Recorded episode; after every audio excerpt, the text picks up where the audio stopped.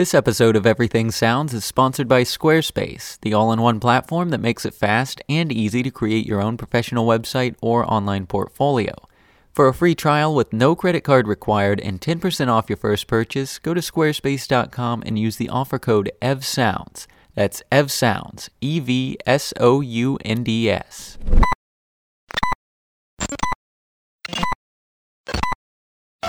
Ignition sequence start. Five, Everything. Everything.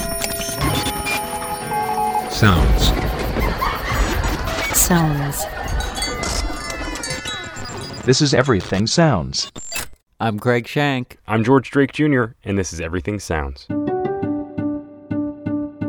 In February of 2014, NPR's Protojournalist made a list of the oddest college courses in America.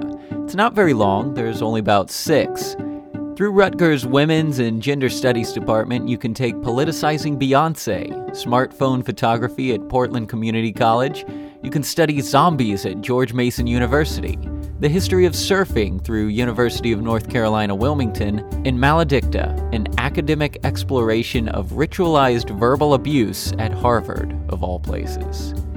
If you were counting along, you only got up to five, and George is going to tell you about the sixth one, which he has a little bit of personal experience with. uh, Craig and I went to Indiana University, and IU is known for a lot of things, but one of the most known is its music school, and they know it too. It's the only department on campus with its own fountain. I mean, come on. but naturally, there's a wide variety of courses to take. You can take the music of the 70s and 80s, or the music of the 60s. Or more specifically, you can take the history of jazz, the blues, or rock and roll. Or even more specifically, the music of Bob Dylan, the Beach Boys, the Beatles, Jimi Hendrix. But there's one that made NPR's list. It was the music of Frank Zappa. I took it while I was a student there, and this guy's the teacher. I'm Andy Hollinden, and I'm a senior lecturer at the IU Jacobs School of Music. So, I took a couple of Andy's classes while I was at IU, and he's known for telling these great stories. He's met a lot of musicians, and he's been incredibly involved with music himself. And I just love that he was open enough with us to tell us about his band Squeeby D. and he even spelled it on the board during class. He's like, Yeah, man, we weren't that good, but we were Squeeby D. Wouldn't you want to see that? Well, there's a story he tells each year uh, that I felt needed to be shared with more than just a small classroom of Zappa nerds. So I asked him to tell the whole story. The whole story from beginning to end? The whole thing. Cool. It's known as the Zappa Dummy story. Well, I became a, a, gigantic Frank Zappa fan when I was about a sophomore in high school. I really didn't know his music before then. I, I think, like a lot of people, I just assumed that he was sort of a comedian. And I remember one day I was at the record store in my hometown, and as is my wont, I would start at the A's and go through the entire alphabet looking for something to buy. And that particular day, I couldn't find anything that I wanted to buy, and I got all the way down to the Z's. And so I'm looking at this Frank Zappa album called Apostrophe. And I thought, oh, well, there's that Frank Zappa guy. He's he's kind of a weirdo or he's kind of funny or whatever. When I looked at the song titles on the back of it, and it had songs like Stinkfoot and St. Alfonso's Pancake Breakfast. And I thought, well, this looks funny enough that maybe I should buy it. So I did. Anyway, to make a long story short, I, you know, I, that from my life changed that day. I took that album home and was just flabbergasted. Some of it was funny, of course, but the the composition and the musicianship on that album was something like unlike anything I'd ever heard. So anyway, I, I became a, a, a Zappa disciple, for lack of a better term, and and it was my nature to, to then go back and, and get every record that he ever released. So I, I just became consumed with Frank Zappa and wore Frank Zappa T-shirts to school every day, and had Frank Zappa posters all over my wall. You know, kind of like those those nerdy kids who don't seem to have anything else going on in their lives. And in my junior year of high school, after being a Zappa nut for about a year, I was in my high school art class, and the the assignment was to make something out of textiles, you know, out of cloth and yarn and you know, textiles. So I, I, I thought, well, I will use this opportunity to make a life-size Frank Zappa dummy. And I went to work on this dummy, and I and I put a lot of work into it. Quite frankly, I made this I made this thing um, to look as realistic as possible, and it took a bunch a bunch of time to do. For example, well, here's what's stupid about it is I stuffed it with pink fiberglass insulation I don't know if you've ever dealt with pink fiberglass insulation, but ramming your hand down into the arms of a Frank Zappa dummy full of pink fiberglass insulation is not a good idea. Especially if, like a dumbass, you go lay down on your bed and get fiberglass insulation in your sheets. But anyway, I, I, I, I'm, I'm, trying to, I'm trying to make you think that, that this was a really nice dummy so anyway, like I, I, I, used black yarn for the hair, but that didn't look realistic enough. So I sat for days unraveling each and every strand of that black yarn to make it look more like real hair. I had these glass eyes that I put on, and you know, and I painted the, the hands and face pink, but I just dressed it in clothes. You know, I, I, I put I put a pair of pants on it, and a pair of boots on it, and a shirt, and a tie, and a and a like a suit jacket. So, so anyway, the long and short of it was I finished this Zappa dummy, and actually it, it won the, a blue ribbon at our uh, county art fair. So it's an award winning Zappa dummy. And what's the stupid story about it was they had the winning pieces of art on display at a, at a bank in my hometown down in Tell City, Indiana. And so the Frank Zappa dummy, I had it down in the national, in the uh, Tell City National Bank, sitting on a lawn chair. And somebody came along at night and called the cops on it. 911, what's your emergency? Uh, there's a suspicious long-haired man in the Tell City Bank. They they they looked in the bank and they thought there was a guy lounging around on a lawn chair inside the bank in the middle of the night. And so the police come down and uh, you know get into the bank and realize it's uh, Frank Zappa. What's the status at the bank? It's a Frank Zappa dummy. Uh, oh what? My high school yearbook uh, published a picture of me holding the Zappa dummy at, of all things, a high school pep rally. Because in my high school, every time there was a, a, home ball game or a basketball game, they would hold these pep rallies. And uh, if you know anything about Frank Zappa, he you know, he, he released a song on his second album called Status Back Baby, where he says, I'm losing status at the high school. You know, and he says, a bunch of pom pom girls look down their nose at me because they painted a bunch of posters, but I had painted three. You know, so this notion of like this kind of rah rah, sis boom bah, you know, pom pom girl thing, I thought it would be funny to take Frank Zappa to a Tell City High School pep rally. So anyway, as I'm walking around this rally with the with a friend of mine helping me carry the Frank Zappa dummy, somebody from the yearbook comes and snaps a photo of that. So anyway, in the fo- in the in the high school yearbook that year, there's a picture of me, and it says, "As a special guest of Andy Hollinden at a pep session is Frank Zappa."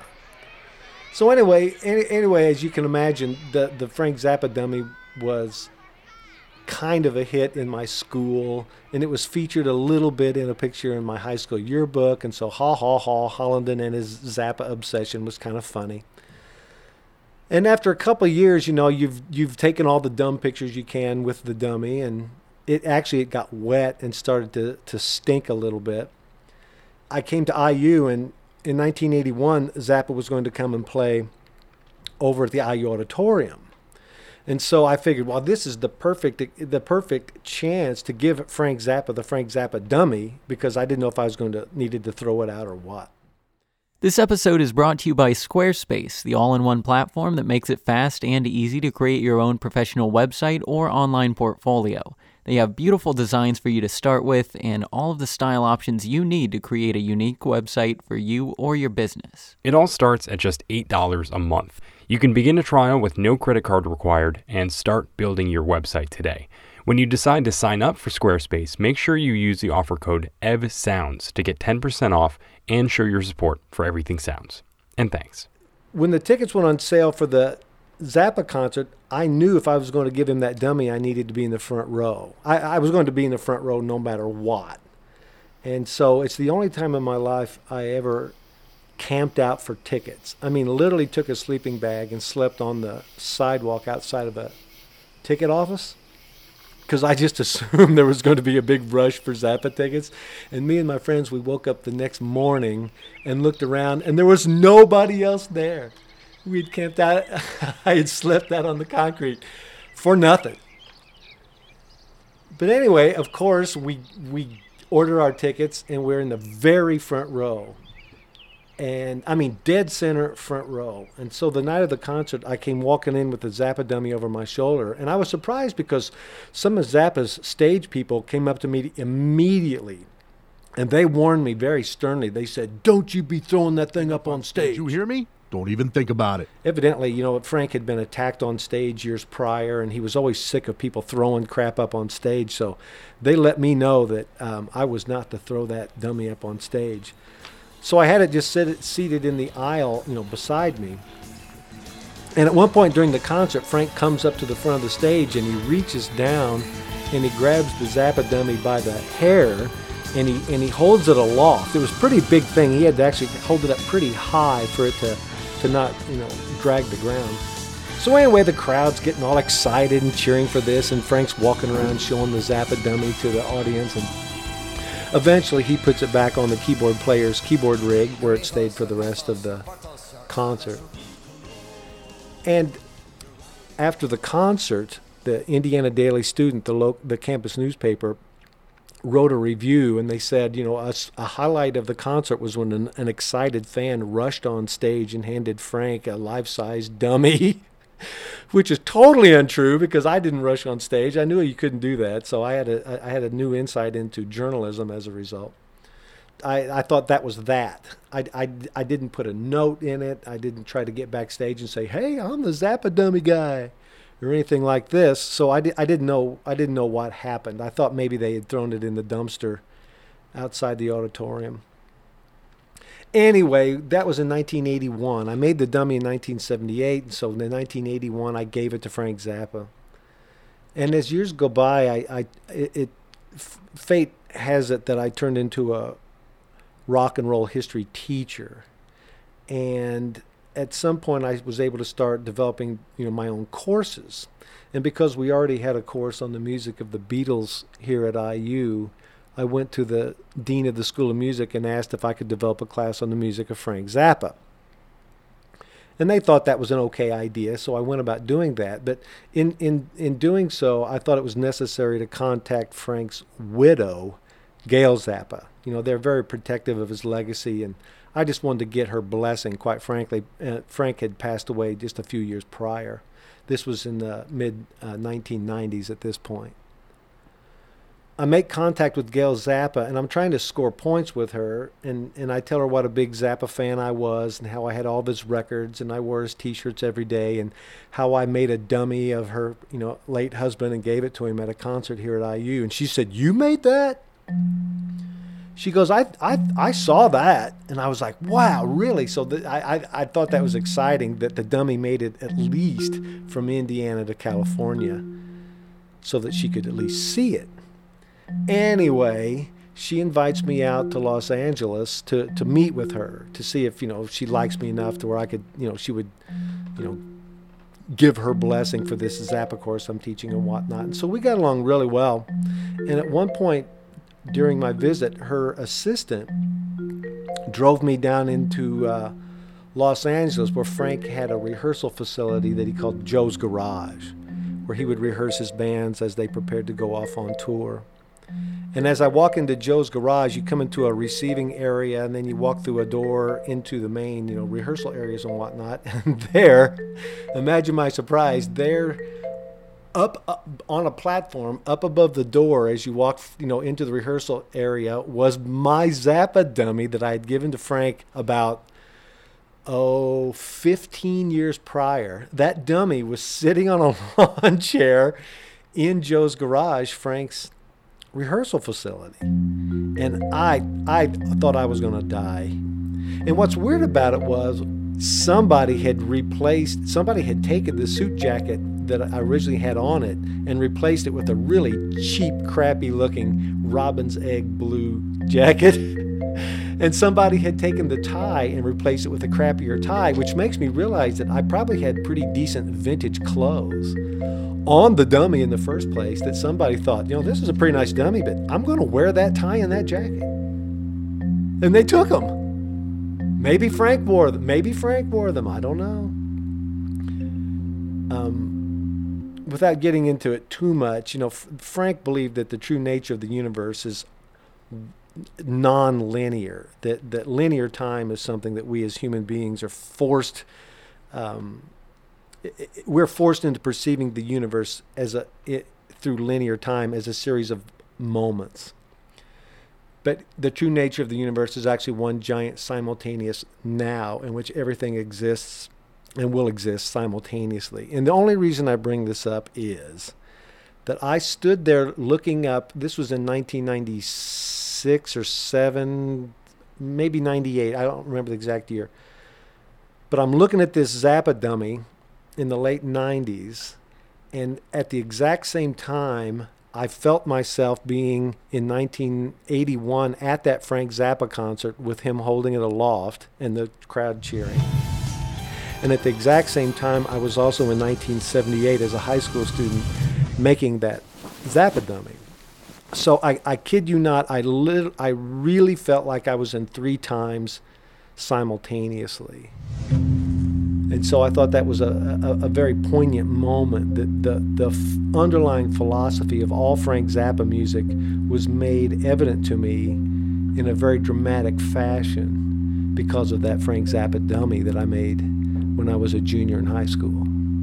You know, if, if the day ever came that they didn't want it, I, I would take it back. I think that there'd be a certain amount of closure if I ever got the dummy back. My guess is someday it'll just get thrown away. That's my guess. I'm just assuming that it's still there in Los Angeles, but I guess I don't have any proof of that.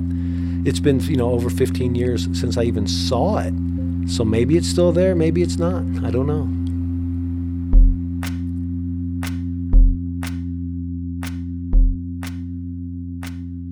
You'd like to see what the Zappa dummy looks like, we've got that picture from his high school yearbook, as well as the NPR article of all of the strange college courses on our website, everythingsounds.org. There you can also find links to connect with us on whichever social platform you're using these days Facebook, SoundCloud, we tweet at EvSounds.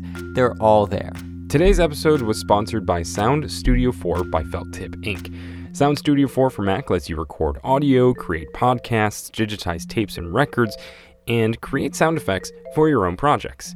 Information on all of the features is at macsoundstudio.com or in the Mac App Store. Again, that's Sound Studio 4 for Mac. Also by Warby Parker, a new concept in eyewear with an objective to create classically crafted eyewear at revolutionary prices. Warby Parker has a home try on program that lets you try on five different frames to find the pair that works for you. Each pair is available exclusively through Everything Sounds Warby Parker page at warbyparker.com/sounds, starting at just $95. Until next time, I'm Craig Shank. And I'm George Drake Jr. Thanks for listening to Everything Sounds.